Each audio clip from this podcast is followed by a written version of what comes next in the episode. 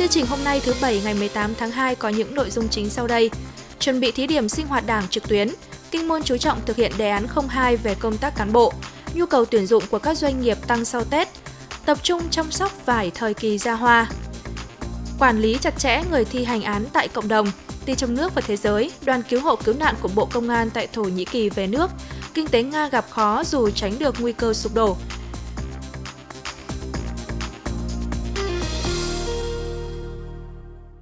Sau đây là nội dung chi tiết. Thực hiện hướng dẫn của Ban Bí thư về thí điểm sinh hoạt đảng trực tuyến ở Đảng bộ cơ sở, chi bộ có tính chất đặc thù hoặc trong hoàn cảnh đặc biệt và sinh hoạt đảng theo tổ chức đảng ở chi bộ đông đảng viên, ban tổ chức cấp ủy các cấp trong tỉnh sẽ tiến hành giả soát tham mưu cho ban thường vụ cấp ủy chỉ đạo lựa chọn thí điểm đảm bảo nguyên tắc nội dung yêu cầu đề ra. Tính đến thời điểm hiện tại, Đảng bộ tỉnh Hải Dương có 675 tổ chức cơ sở đảng, gồm 437 đảng bộ cơ sở và 238 chi bộ cơ sở, có 14 đảng bộ bộ phận và 4.328 chi bộ trực thuộc đảng ủy cơ sở với tổng số 109.426 đảng viên. Qua tổng hợp ban đầu, có một số chi bộ trực thuộc đảng ủy cơ sở, đông đảng viên có từ 50 đảng viên trở lên, thậm chí có chi bộ hơn 100 đảng viên. Theo hướng dẫn của Ban Bí thư, đảng bộ cơ sở, chi bộ được thí điểm sinh hoạt trực tuyến khi có trên một nửa số đảng viên do điều kiện công tác có tính chất đặc thù hoặc trong hoàn cảnh đặc biệt do chịu ảnh hưởng của thiên tai, địa bàn bị cô lập, không thể sinh hoạt trực tiếp tại cùng một địa điểm – Việc thí điểm sinh hoạt đảng trực tuyến chỉ thực hiện đối với những nơi có đủ điều kiện về hạ tầng công nghệ thông tin và phải thực hiện đầy đủ các nội dung sinh hoạt đảng theo quy định. Những nội dung về công tác cán bộ đảng viên, kiểm tra kỷ luật, thi đua khen thưởng, bảo vệ chính trị nội bộ, bỏ phiếu kín, kiểm điểm đánh giá xếp loại và quyết định các chủ trương lớn quan trọng, những vấn đề bí mật theo quy định của Đảng nhà nước thì không thực hiện trong thí điểm sinh hoạt đảng trực tuyến thực hiện đề án số 02 của tỉnh ủy về xây dựng đội ngũ cán bộ lãnh đạo quản lý các cấp, nhất là người đứng đầu có đủ phẩm chất năng lực và uy tín đáp ứng yêu cầu phát triển giai đoạn 2021-2030, Ban Thường vụ Thị ủy Kinh Môn đã ban hành kế hoạch cụ thể đăng ký. Đây là công việc đột phá sáng tạo trong năm 2021 và 2022 theo đó, Ban Thường vụ Thị ủy yêu cầu các cấp ủy tổ chức đảng xác định nhiệm vụ trọng tâm đột phá của địa phương đơn vị, bám sát nhiệm vụ chính trị trọng tâm của Đảng bộ thị xã. Người đứng đầu cấp ủy cơ quan đơn vị đăng ký giải quyết từ 1 đến 2 công việc còn tồn động, hạn chế từ năm 2021 trở về trước, hoàn thành trong năm 2022 tập trung chỉ đạo đẩy mạnh cải cách hành chính, trọng tâm là cải cách thủ tục hành chính và xây dựng chính quyền điện tử, chính quyền số. Với việc triển khai các nhiệm vụ từ thị xã đến cơ sở sâu sát, rõ người, rõ việc, rõ thời gian hoàn thành đã nâng cao tinh thần trách nhiệm, vai trò của người đứng đầu trong chỉ đạo, tổ chức thực hiện các công việc đột phá sáng tạo đã đăng ký với Ban Thường vụ Thị ủy từ đầu năm nhiều công việc tồn động hạn chế đã được khắc phục giải quyết, góp phần thực hiện hiệu quả mục tiêu kép kiểm soát dịch COVID-19 và phục hồi phát triển kinh tế xã hội, quốc phòng an ninh và xây dựng hệ thống chính trị năm 2022. Sáng 18 tháng 2, Liên đoàn Lao động thành phố phối hợp với Trung tâm Chính trị thành phố Hải Dương tổ chức lớp bồi dưỡng nhận thức về Đảng cho 80 quần chúng ưu tú là công nhân, người lao động đang làm việc tại các doanh nghiệp thuộc Liên đoàn Lao động thành phố. Trong thời gian 2 ngày 18 và 19 tháng 2, các học viên được tìm hiểu các nội dung khái lược lịch sử Đảng Cộng sản Việt Nam, cương lĩnh xây dựng đất nước trong thời kỳ quá độ lên chủ nghĩa xã hội, nội dung cơ bản điều lệ Đảng Cộng sản Việt Nam, học tập và làm theo tư tưởng đạo đức phong cách Hồ Chí Minh, Khóa bồi dưỡng giúp cho các học viên xác định cho mình động cơ phân đấu đúng đắn, có kế hoạch tu dưỡng rèn luyện bản thân để sớm được đứng vào hàng ngũ của Đảng Cộng sản Việt Nam. Năm 2023, công ty trách nhiệm hữu hạn Long Hải phấn đấu sản xuất và tiêu thụ trên 56.000 tấn thạch các loại, tăng 3.000 tấn so với năm 2022, doanh thu đạt 1.500 tỷ đồng. Trong đó, thạch rau câu hơn 23.000 tấn, nước thạch rau câu trên 20.000 tấn, còn lại là thạch sữa chua, thạch Gimico, Thạch Natti. Mặc dù năm 2023, nền kinh tế trong nước và toàn cầu đang gặp khó khăn, giá nguyên liệu nhiên liệu tăng cao, nhưng công ty trách nhiệm hữu hạn Long Hải vẫn đặt mục tiêu tăng trưởng bởi công ty đã áp dụng tự động hóa trong sản xuất, đóng gói và xuất hàng ra xe để giảm chi phí sản xuất, tăng năng suất lao động, đảm bảo việc làm và thu nhập ổn định cho người lao động với mức lương trung bình từ 11 đến 15 triệu một tháng, tùy thuộc vào khả năng làm việc của từng người. Năm 2022, công ty đã sản xuất và tiêu thụ hơn 53.000 tấn thạch các loại, doanh thu đạt hơn 1.400 tỷ đồng, nộp ngân sách nhà nước gần 89 tỷ đồng. Công ty trách nhiệm hữu hạn Long Hải là doanh nghiệp giữ vững thương hiệu quốc gia năm thứ ba liên tiếp. Từ đầu năm 2023 đến nay, hoạt động xuất khẩu nông sản sôi động trở lại. Các doanh nghiệp xuất khẩu mặt hàng rau quả đón nhận nhiều đơn đặt hàng. Với tín hiệu tích cực này, Công ty cổ phần chế biến nông sản thực phẩm Tân Hương ở xã Cẩm Văn, huyện Cẩm Giàng đã tiếp nhận được nhiều đơn hàng xuất khẩu cà rốt sang thị trường Hàn Quốc, Malaysia, Thái Lan và Trung Đông. Theo ông Nguyễn Đức Đoàn, giám đốc công ty cổ phần chế biến nông sản thực phẩm Tân Hương, đến thời điểm này doanh nghiệp đã thực hiện xuất khẩu được 20 container, tương đương gần 500 tấn cà rốt xuất khẩu sang thị trường các nước như Hàn Quốc, Malaysia, Thái Lan và khu vực Trung Đông. Dự kiến từ nay đến hết thời gian thu hoạch vụ cà rốt 2023, công ty sẽ thu mua sơ chế đóng gói xuất khẩu trên 100 container, tương đương khoảng 2.500 tấn cà rốt. Công ty đang thu mua cà rốt của nông dân với giá từ 5.000 đến 7.000 đồng một kg. Ngoài thu mua sơ chế đóng gói xuất khẩu cà rốt tươi, công ty cổ phần chế biến nông sản thực phẩm Tân Hương cũng đang đẩy mạnh thu mua nhiều mặt hàng nông sản khác như hành, gừng, ớt để sấy khô, phục vụ xuất khẩu và tiêu thụ trong nước. Theo Tri Cục Trồng trọt và Bảo vệ Thực vật tỉnh, niên vụ vải năm nay toàn tỉnh có gần 8.900 ha, trong đó huyện Thanh Hà có hơn 3.200 ha, Chí Linh có hơn 3.400 ha, còn lại dài rác ở các địa phương khác. Thời tiết năm nay thuận lợi đã tạo điều kiện cho 93% diện tích vải trên địa bàn tỉnh ra hoa, hứa hẹn cho năng suất cao. Hiện các trà vải đang giai đoạn phân hóa mầm và ra hoa. Đây là thời điểm nhiều sâu bệnh trên cây vải bắt đầu xuất hiện như sâu đục trẽ hoa, sâu đỏ bọ xít và bệnh sương mai. Đây là những sâu bệnh ảnh hưởng trực tiếp đến khả năng đậu quả cũng như năng suất sau này của vải. Chi cục trồng trọt và bảo vệ thực vật tỉnh khuyến cáo người trồng vải cần chủ động kiểm tra và phòng trừ ngay khi mật độ sâu bệnh đến ngưỡng. Khi phòng trừ, cần sử dụng các loại thuốc đúng danh mục cho phép, đồng thời tập trung tỉa cành, tạo hình cho cây, cắt bỏ hết các cành nhỏ, cành tăm, cành bị sâu bệnh và các cành mọc chen trong tán, nhất là cắt các chồi vượt vừa mọc ra trong mùa đông nhằm tạo độ thông thoáng cho tán cây để hạn chế sâu bệnh phát sinh phát triển tăng cường tưới nước và bón phân cho cây để cây khỏe hơn sẽ hạn chế tình trạng rụng hoa rụng quả non, nên sử dụng các loại phân NPK có hàm lượng lân và kali cao, hàm lượng đạm thấp. Thưa quý vị và các bạn, sau Tết Nguyên đán để đáp ứng đơn hàng theo kế hoạch, nhiều doanh nghiệp trên địa bàn tỉnh có nhu cầu tuyển dụng lượng lớn lao động ở các ngành nghề khác nhau từ năm 2020 đến 2022, mặc dù tình hình dịch bệnh COVID-19 diễn biến phức tạp, song bằng sự nỗ lực quyết tâm và chủ động phát huy nội lực, công ty trách nhiệm hữu hạn Hai He Việt Nam, thành phố Hải Dương đã đạt được những kết quả tích cực trong hoạt động sản xuất kinh doanh. Để đáp ứng đơn hàng từ đối tác với khoảng 10 triệu sản phẩm may mặc trong năm 2023, ngay sau Tết Nguyên đán 2023, công ty trách nhiệm hữu hạn Ha He cần tuyển thêm 500 lao động ở tất cả các bộ phận, trong đó 90% là ở các truyền may, đặc biệt là công nhân có kinh nghiệm và tay nghề sẽ được thưởng thêm 2 triệu đồng một người. Nói về nhu cầu tuyển dụng của công ty, ông Nguyễn Đình Cảnh, Chủ tịch Công đoàn Công ty trách nhiệm hữu hạn Ha He Việt Nam cho biết. Công ty may Ha He hay còn gọi công ty may Việt Hàn thì là có nhu cầu được tuyển dụng 500 công nhân uh, may, học may, QC kiểm hàng và công nhân nà và những công nhân có kinh nghiệm may đến thì chúng tôi sẽ thưởng nóng là 2 triệu và hỗ trợ là tiền lì xì là 100 nghìn một người. Trong quá trình tuyển dụng ờ, của chúng tôi thì ờ, cơ bản về cái địa bàn của thành phố thì nó cũng hơi sai một chút nhưng tuy nhiên thì các địa bàn ở dưới quê các huyện Ninh Giang, Tứ Kỳ, Gia Lộc và Bình Giang, ờ, Thanh Miện là chúng tôi đều có xe đưa đón phục vụ công nhân. Theo Sở Lao động Thương binh và Xã hội qua khảo sát tại gần 300 doanh nghiệp sử dụng nhiều lao động ở các ngành nghề dệt may, da dày, điện tử, cơ khí, thì trong quý 1, nhu cầu tuyển dụng của các doanh nghiệp này là gần 10.400 lao động, trong đó đa số là lao động phổ thông. Dự kiến nhu cầu tuyển dụng trong năm 2023 sẽ là gần 45.000 lao động. Bên cạnh đó, trong thời gian cuối tháng 1 và đầu tháng 2 năm 2023, lượng lao động tìm việc làm thông qua Trung tâm Dịch vụ Việc làm Giáo dục Nghề nghiệp tăng gấp 3 lần so với cùng kỳ năm trước. Cho biết về những những giải pháp Sở sẽ triển khai để kết nối cung cầu lao động, ông Bùi Quốc Trình, Phó Giám đốc Sở Lao động Thương binh và Xã hội tỉnh nói. Trước mắt thì chúng tôi cũng à, cơ quan lao động thương binh xã hội cũng tăng cường là kết nối với các doanh nghiệp để nắm bắt cái kịp thời về cái à, vấn đề à, tuyển dụng và sử dụng sử dụng lao động ở trong các doanh nghiệp và chúng tôi cũng thúc đẩy để kết nối cung cầu lao động và thông tin thực hiện tốt cái việc thông tin thị trường lao động à, đặc biệt là trong cái việc mà À, thúc đẩy đối với các cái trung tâm dịch việc làm hệ thống trung tâm việc làm và các cái doanh nghiệp mà có cái chức năng giới thiệu việc làm. À, thậm chí chúng tôi cũng tăng cường cái sự kết nối trực tiếp giữa ờ, ờ, người sử dụng lao động với các cái nhóm người à, có nhu cầu tìm kiếm việc làm. À, và à, ngoài ra thì à, về những cái giải pháp lâu dài thì à, cũng tiếp tục thực hiện tham mưu thực hiện tốt chỉ thị số 37 của Ban Bí thư ngày 3 tháng 9 năm 2019 của Ban thư về ờ,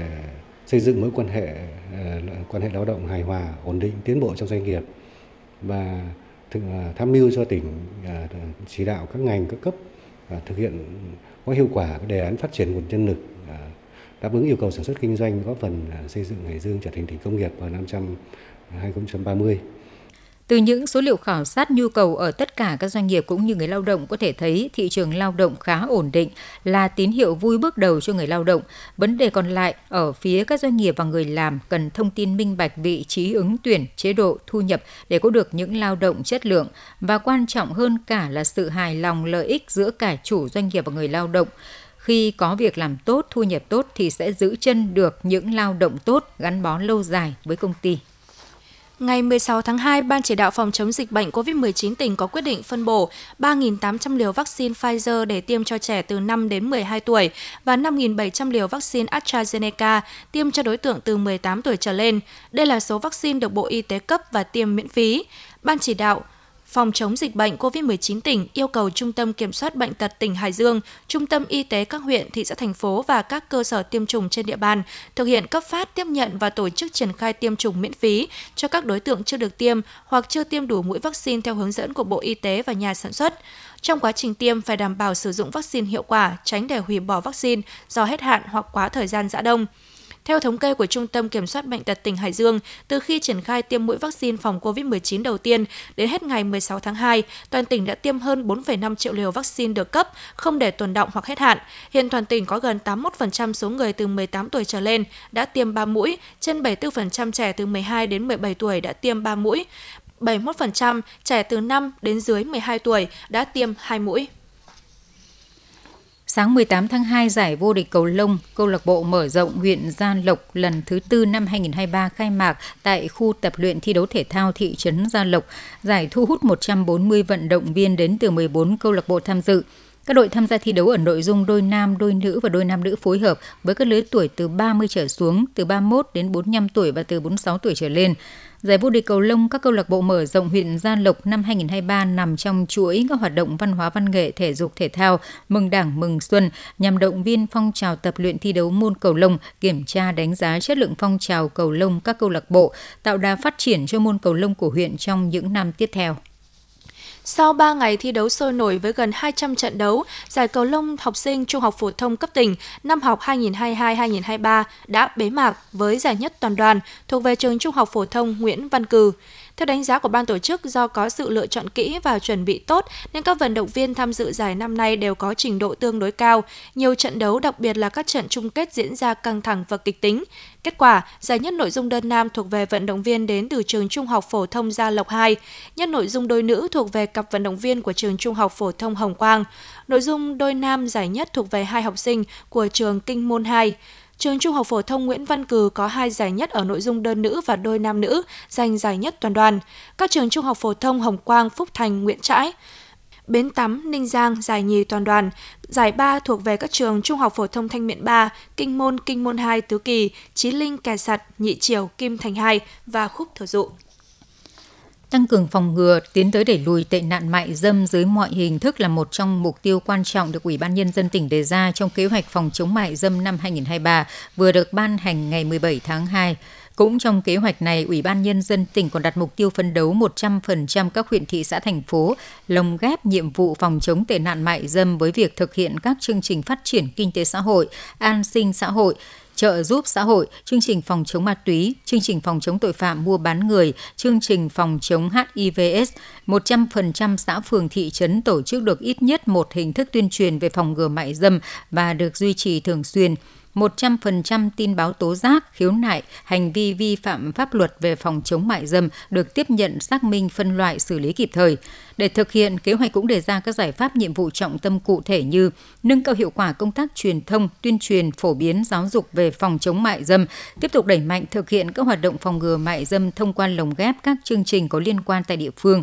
tăng cường thanh tra kiểm tra, kịp thời phát hiện xử lý các vi phạm pháp luật về phòng chống mại dâm, điều tra truy tố các tội phạm liên quan đến mại dâm, xây dựng triển khai các hoạt động can thiệp, giảm tác hại, phòng ngừa lây nhiễm các bệnh xã hội và HIVS, phòng phòng ngừa giảm tình trạng bạo lực trên cơ sở giới trong phòng chống mại dâm, đào tạo tập huấn bồi dưỡng nâng cao năng lực chuyên môn nghiệp vụ cho đội ngũ cán bộ công chức viên chức chiến sĩ trong thực hiện nhiệm vụ phòng chống mại dâm huy động nguồn lực từ công tác xã hội hóa, các đoàn thể xã hội vào các hoạt động phòng ngừa, hỗ trợ giảm tác hại, hòa nhập cộng đồng cho người bán dâm. Trên địa bàn huyện Gia Lộc cũng như các địa phương khác đang thực hiện quản lý đối với những người thi hành án hình sự tại cộng đồng dân cư. Việc quản lý chặt chẽ các đối tượng này nhằm đảm bảo họ chấp hành nghiêm các quy định của pháp luật và thực hiện các chế tài theo bản án đã tuyên. Bài viết của phóng viên Ngọc Tiến. Trường hợp của bị cáo Bùi Đức Nhất ở xã Gia Lương phạm tội đánh bạc đã bị Tòa án Nhân dân quận Nam Từ Liêm, thành phố Hà Nội tuyên phạt 12 tháng tù cho hưởng án treo. Bị cáo được giao cho Ủy ban Nhân dân xã Gia Lương, huyện Gia Lộc, tỉnh Hải Dương quản lý giáo dục trong thời gian thử thách. Thời gian đầu, Bùi Đức Nhất chấp hành tốt các quy định của pháp luật. Tuy nhiên, từ tháng 6 năm 2021, Nhất đã tự ý bỏ đi khỏi địa phương không báo cáo xin phép Ủy ban Nhân dân xã Gia Lương, người trực tiếp giám sát theo dõi. Với hành vi này, Bùi Đức Nhất sẽ phải chịu chế tài nghiêm khắc của pháp luật. Trao đổi với phóng viên, Trung tá Nguyễn Việt Chiến, trưởng Công an xã Gia Lương, huyện Gia Lộc cho biết. Thì trong quá trình giám sát đối tượng Bùi Đức Nhất, thì đối tượng không chấp hành ờ, các quy định đó là vào tháng 6 2021 thì đối tượng đã coi như là ờ, không có mặt tại địa phương cho nên là chúng tôi muốn ờ, coi như là tiến hành là coi như là ờ, lập biên bản coi như là lập hồ sơ, báo cáo lên cơ quan thi hành án hình sự của huyện để tiến hành coi như là các bước tiếp theo trong quá trình tố tụng. Sau khi phát hiện Bùi Đức Nhất trốn khỏi nơi cư trú vi phạm quy định về chấp hành án tại cộng đồng, Ủy ban nhân dân xã Gia Lương có văn bản báo cáo cơ quan thi hành án hình sự công an huyện Gia Lộc về việc người được hưởng án treo cố ý vi phạm nghĩa vụ hai lần trở lên và đề nghị giải quyết theo quy định của pháp luật. Ông Phạm Văn Tài, Phó Chủ tịch Ủy ban nhân dân xã Gia Lương, huyện Gia Lộc nói: Ngoài cái công tác uh, giúp các đối tượng thực hiện theo cái uh, uh, trách nhiệm của mình đối với bản án thì uh, địa phương xác định là từ à, cấp ủy cho đến mặt trận tổ quốc và các ngành đoàn thể từ xã đến thôn, đặc biệt là lực lượng công an à, được giao nhiệm vụ là theo dõi và trực tiếp và đôn thúc các bị án bị can là thực hiện theo cái cái cái trách nhiệm của mình và động viên cũng như à, sẽ có những cái tạo điều kiện tốt nhất để các cái bị can thực hiện sớm hoàn thành cái mức án của mình tại địa phương. Thực hiện chức năng kiểm sát thi hành án hình sự tại cộng đồng, Viện Kiểm sát Nhân dân huyện Gia Lộc đã phát hiện vi phạm Bùi Đức Nhất và đề nghị cơ quan thi hành án hình sự và Tòa án Nhân dân huyện Gia Lộc xử lý nghiêm theo quy định. Với đầy đủ căn cứ, Tòa án Nhân dân huyện Gia Lộc đã quyết định chuyển hình phạt án treo sang hình phạt tù. Đây là trường hợp đầu tiên trong toàn tỉnh chuyển hình phạt án treo sang hình phạt tù và cũng là sự cảnh tỉnh cho những trường hợp đang thi hành án hình sự tại cộng đồng dân cư. Ông Trần Văn Hiền, Phó Viện trưởng Viện Kiểm sát Nhân dân huyện Gia Lộc cho biết. Cái điểm mới trong công tác này đến đó là cái trường hợp đầu tiên trong toàn tỉnh đã chuyển hình phạt ăn treo thành phạt tù. Nên Viện sát huyện xác định là phải kiểm soát chặt chẽ về việc lập hồ sơ, về trình tự thủ tục và quyết định của tòa án để đảm bảo cái quyết định của tòa án buộc chấp hành người án phạt tù là phải có căn cứ nhằm đảm bảo tính nghiêm minh của pháp luật nhưng đồng thời cũng không làm ảnh hưởng đến quyền của người chấp hành án và thông qua công tác này thì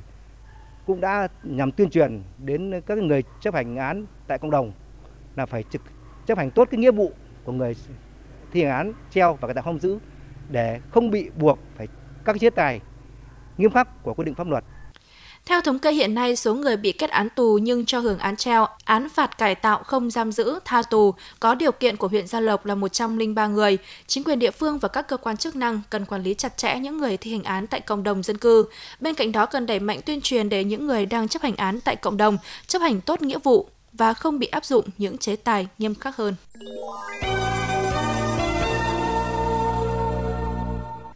Tin trong nước, theo kế hoạch tuyển quân năm 2023, Bộ Tư lệnh Cảnh sát cơ động Bộ Công an đã tổ chức tiếp nhận huấn luyện cho hơn 15.000 công dân thực hiện nghĩa vụ công an nhân dân. Ngay từ những ngày đầu năm, hoạt động huấn luyện đã diễn ra khẩn trương sôi nổi nhằm đào tạo một thế hệ chiến sĩ ưu tú đóng góp vào công cuộc xây dựng lực lượng công an nhân dân chính quy tinh nhuệ hiện đại.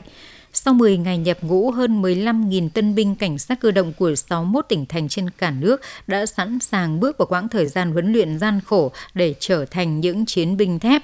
lực lượng nòng cốt của Bộ Công an trong công tác đảm bảo an ninh trật tự, giữ gìn sự bình yên của Tổ quốc. Các chiến sĩ trẻ sẽ được đào tạo ở hai trung tâm huấn luyện và 10 trung đoàn cảnh sát cơ động tại 16 địa điểm trên cả nước.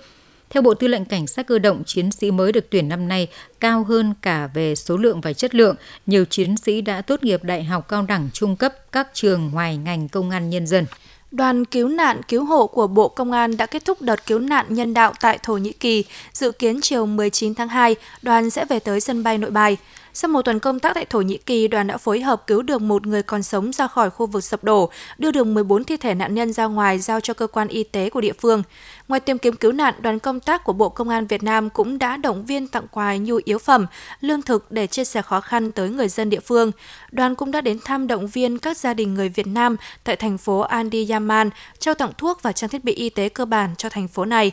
Trước đó, trưa mùng 9 tháng 2, theo giờ Việt Nam, chuyến bay chào đoàn cứu hộ, cứu nạn gồm 24 chiến sĩ của Bộ Công an Việt Nam đã hạ cánh tại sân bay ở thành phố Istanbul, Thổ Nhĩ Kỳ. Đoàn biệt phái sang Thổ Nhĩ Kỳ gồm 24 chiến sĩ cứu hộ và nhân viên y tế với kinh nghiệm nhiều năm tham gia công tác cứu nạn cứu hộ trong điều kiện khắc nghiệt. Đoàn mang theo 12,5 tấn thiết bị và thuốc men phục vụ công tác cứu hộ. Các chiến sĩ đã tham gia công tác tìm kiếm nạn nhân và cung cấp hỗ trợ nhân đạo, giúp người dân Thổ Nhĩ Kỳ khắc phục hậu quả sớm ổn định cuộc sống sau thảm họa. Bảo hiểm xã hội Việt Nam vừa có văn bản gửi Bộ Lao động Thương binh và Xã hội về việc đề xuất phương án giải quyết chế độ bảo hiểm xã hội đối với người lao động tại các đơn vị sử dụng lao động chưa đóng đủ tiền bảo hiểm xã hội. Theo Bảo hiểm xã hội Việt Nam, thời gian vừa qua tình trạng một số người sử dụng lao động phá sản đang làm thủ tục phá sản, không còn hoạt động kinh doanh tại địa chỉ đã đăng ký hoặc không có người đại diện theo pháp luật nhưng chưa hoàn thành nghĩa vụ đóng bảo hiểm xã hội theo luật định chưa đóng đủ tiền bảo hiểm xã hội, dẫn đến ảnh hưởng quyền lợi chính đáng về hưởng các chế độ bảo hiểm xã hội của người lao động. Qua thực tiễn, tổ chức thực hiện chính sách cho thấy do đời sống gặp nhiều khó khăn, người lao động tại các đơn vị này có nhu cầu được hưởng bảo hiểm xã hội và tự nguyện đóng nộp bảo hiểm xã hội để đủ điều kiện hưởng các chế độ. Trước thực tế trên để giải quyết kịp thời quyền lợi cho người lao động, thân nhân người lao động, đồng thời đảm bảo ổn định tình hình an ninh trật tự tại địa phương, Bảo hiểm xã hội Việt Nam đề xuất cho phép giải quyết hưởng lương hưu hàng tháng đối với các trường hợp Tỷ lệ lao động được đào tạo của Việt Nam hiện chỉ đạt 23,1%, trong đó khoảng 11% lao động có trình độ cao, lao động phổ thông và lao động giản đơn chiếm tỷ trọng lớn. Đại dịch COVID-19 ảnh hưởng nặng nề tới thị trường lao động trong mấy năm vừa qua, hàng triệu lao động bị giảm giờ làm, giảm thu nhập, tạm dừng việc hoặc thậm chí mất việc. Gần 2 triệu lao động không có trình độ chuyên môn kỹ thuật phải rời khỏi thị trường lao động trở về quê. Để thích nghi được với các thay đổi của thị trường, người lao động phải qua đào tạo nghề để đáp ứng được các yêu cầu tăng năng suất lao động và năng lực cạnh tranh của các doanh nghiệp. Muốn làm được điều đó phải tiến hành đẩy mạnh ứng dụng công nghệ và hoạt động giáo dục nghề nghiệp. Các học viên được học trong môi trường mô phỏng cùng các thiết bị điều khiển giống hệt như trong nhà máy. Sau khi học lý thuyết, các em được tự tay lắp đặt thiết bị. Chính phương pháp dạy học này giúp các em hiểu được thực tế công việc sau này sẽ như thế nào và hứng thú học tập cũng cao hơn. Chính những người thợ đang làm việc trong nhà máy sẽ đứng ra giảng bài và chỉ dẫn học viên thực hành theo vừa là thầy vừa là thợ nên những chỉ dẫn của họ sát với thực tế.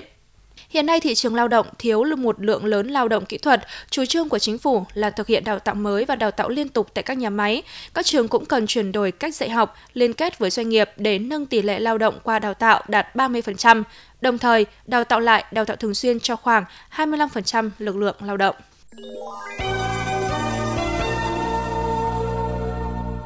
Tin quốc tế, bên cạnh tình hình xung đột Nga-Ukraine, tương lai an ninh châu Âu hậu chiến là một trong những chủ đề chính của Hội nghị An ninh Munich đang diễn ra tại thành phố cùng tên ở bang Bayern của Đức. Theo nguồn tin từ hội nghị, các cuộc tranh luận liên quan đến tương lai an ninh châu Âu chủ yếu xoay quanh các nội dung như phạm vi tăng cường năng lực quân sự của châu Âu, hợp tác an ninh châu Âu-Mỹ và mức chi tiêu quốc phòng của các nước – trong bối cảnh cuộc xung đột ở Ukraine đã gây ra nhiều tác động lớn tới thế giới, nhiều nội dung thảo luận của hội nghị sẽ xoay quanh cuộc xung đột này, trong đó có tình hình chiến sự đang diễn ra sau gần một năm bùng phát, tác động toàn cầu của cuộc chiến đối với thị trường năng lượng và lương thực thế giới, cũng như một số vấn đề quốc tế lớn khác liên quan đến các chuyển động địa chính trị gần đây.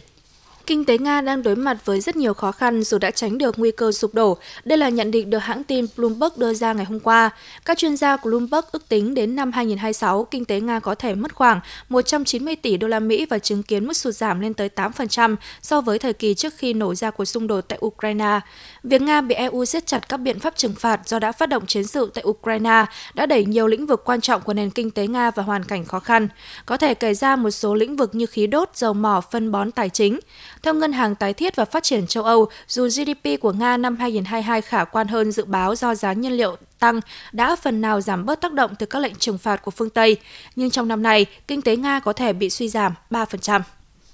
Lớp băng bề mặt tại Nam Cực đang tan chảy ở mức kỷ lục và đã giảm xuống chỉ còn 1,91 triệu km trong tuần này, mức thấp nhất được ghi nhận kể từ khi Trung tâm Dữ liệu băng tuyết quốc gia Mỹ bắt đầu thu thập dữ liệu vào năm 1979. Tình trạng này sẽ gây ra nhiều hệ lụy cho môi trường, nhất là trong việc ngăn chặn ấm lên toàn cầu do bình thường, băng tuyết sẽ phản xạ tới 80% lượng tia nắng mặt trời và mang lại hiệu ứng làm mát. Trung tâm dữ liệu băng tuyết quốc gia Mỹ cảnh báo do chỉ còn vài tuần nữa bắt đầu bước vào mùa tan băng, nên lượng băng ở Nam Cực dự kiến sẽ còn tiếp tục giảm hơn nữa trước khi chạm mức tối thiểu hàng năm. Quá trình băng tan này sẽ làm tăng diện tích các vùng nước bề mặt, khiến ánh nắng mặt trời bị hấp thụ nhiều hơn và đẩy nhanh quá trình ấm lên toàn cầu. Ngoài ra băng tan ở Nam Cực còn làm lộ ra các thềm băng và sông băng vốn dễ bị tan chảy và nứt vỡ hơn trước tác động của tình trạng khí hậu ấm lên và tác động của các con sóng.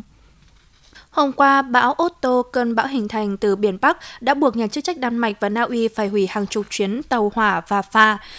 Tại Đan Mạch, cơn bão Otto đổ bộ vào thời điểm kết thúc tuần nghỉ lễ khi nhiều người đi du lịch. Các nhà khai thác dịch vụ đường sắt đã buộc phải hủy các chuyến tàu ở nhiều khu vực trên cả nước. Cư dân của những tòa nhà cũ nhiều năm tuổi đã được sơ tán đến nơi an toàn. Viện khí tượng Đan Mạch cho biết bão có thể gây gió giật mạnh. Sau khi vào Đan Mạch, bão Otto được dự báo sẽ di chuyển về phía đông qua Thụy Điển và biển Baltic. Bão cũng sẽ gây mưa hoặc mưa tuyết tại Phần Lan và có thể gây mất điện vào cuối tuần này. Trước khi đổ bộ vào Bắc Âu, bão Otto đã càn quét Scotland và miền Bắc nước Anh với sức gió giật trên 130 km một giờ.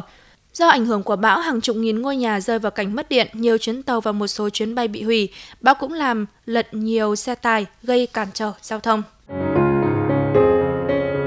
Thông tin quảng cáo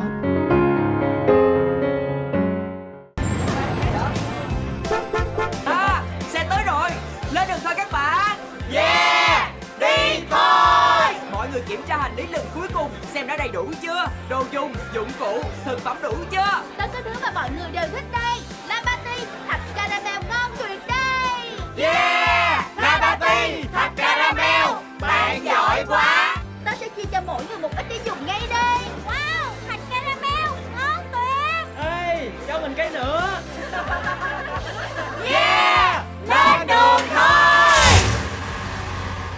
Thạch caramel Labati hoàn toàn mới được tạo ra từ tinh rau câu tự nhiên, vị trứng tươi và caramel thơm lừng đã xuất hiện. Thạch caramel Labati trải nghiệm vị ngon hấp dẫn hoàn toàn mới lạ. Labati thạch caramel hoàn toàn mới, năng lượng cho cuộc vui bất tận. Sản phẩm có bán tại các đại lý trên toàn quốc. Chi tiết xin xem tại www.thạchlonghải.com.vn. Để bảo vệ sức khỏe người tiêu dùng và phòng ngừa ngộ độc thực phẩm, 1. Các cơ quan quản lý cần tăng cường thanh kiểm tra, chống sản xuất, kinh doanh thực phẩm giả, kém chất lượng, bảo đảm an toàn thực phẩm, phòng chống dịch bệnh COVID-19, tiếp tục tăng cường trách nhiệm quản lý nhà nước về an toàn thực phẩm trong tình hình mới. 2. Các cơ sở sản xuất kinh doanh tuân thủ nghiêm các quy định của pháp luật về an toàn thực phẩm, tuyệt đối không sản xuất, kinh doanh thực phẩm giả, không rõ nguồn gốc, không an toàn, không quảng cáo sai về bản chất tác dụng của sản phẩm thực phẩm. 3. Người tiêu dùng chỉ chọn mua thực phẩm có nguồn gốc, xuất xứ rõ ràng, kiểm tra kỹ nhãn mác, tuyệt đối không sử dụng thực phẩm đã ôi thiêu, mốc hỏng. Vì sức khỏe cộng đồng, hãy bảo đảm an toàn thực phẩm. Cục An toàn thực phẩm Bộ Y tế. Cục An toàn thực phẩm Bộ Y tế.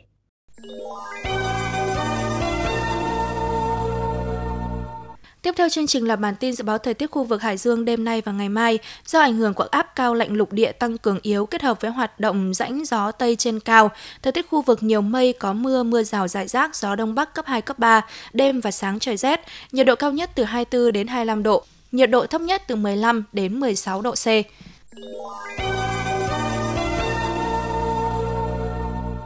Quý vị và các bạn vừa nghe chương trình thời sự của Đài Phát thanh Truyền hình Hải Dương. Chương trình do Hoàng Hiển, Thanh Vân, Trà Giang, Thu Huyền, Minh Phú thực hiện, chịu trách nhiệm nội dung Phó Giám đốc Đặng Đình Long. Cảm ơn quý vị và các bạn đã quan tâm theo dõi.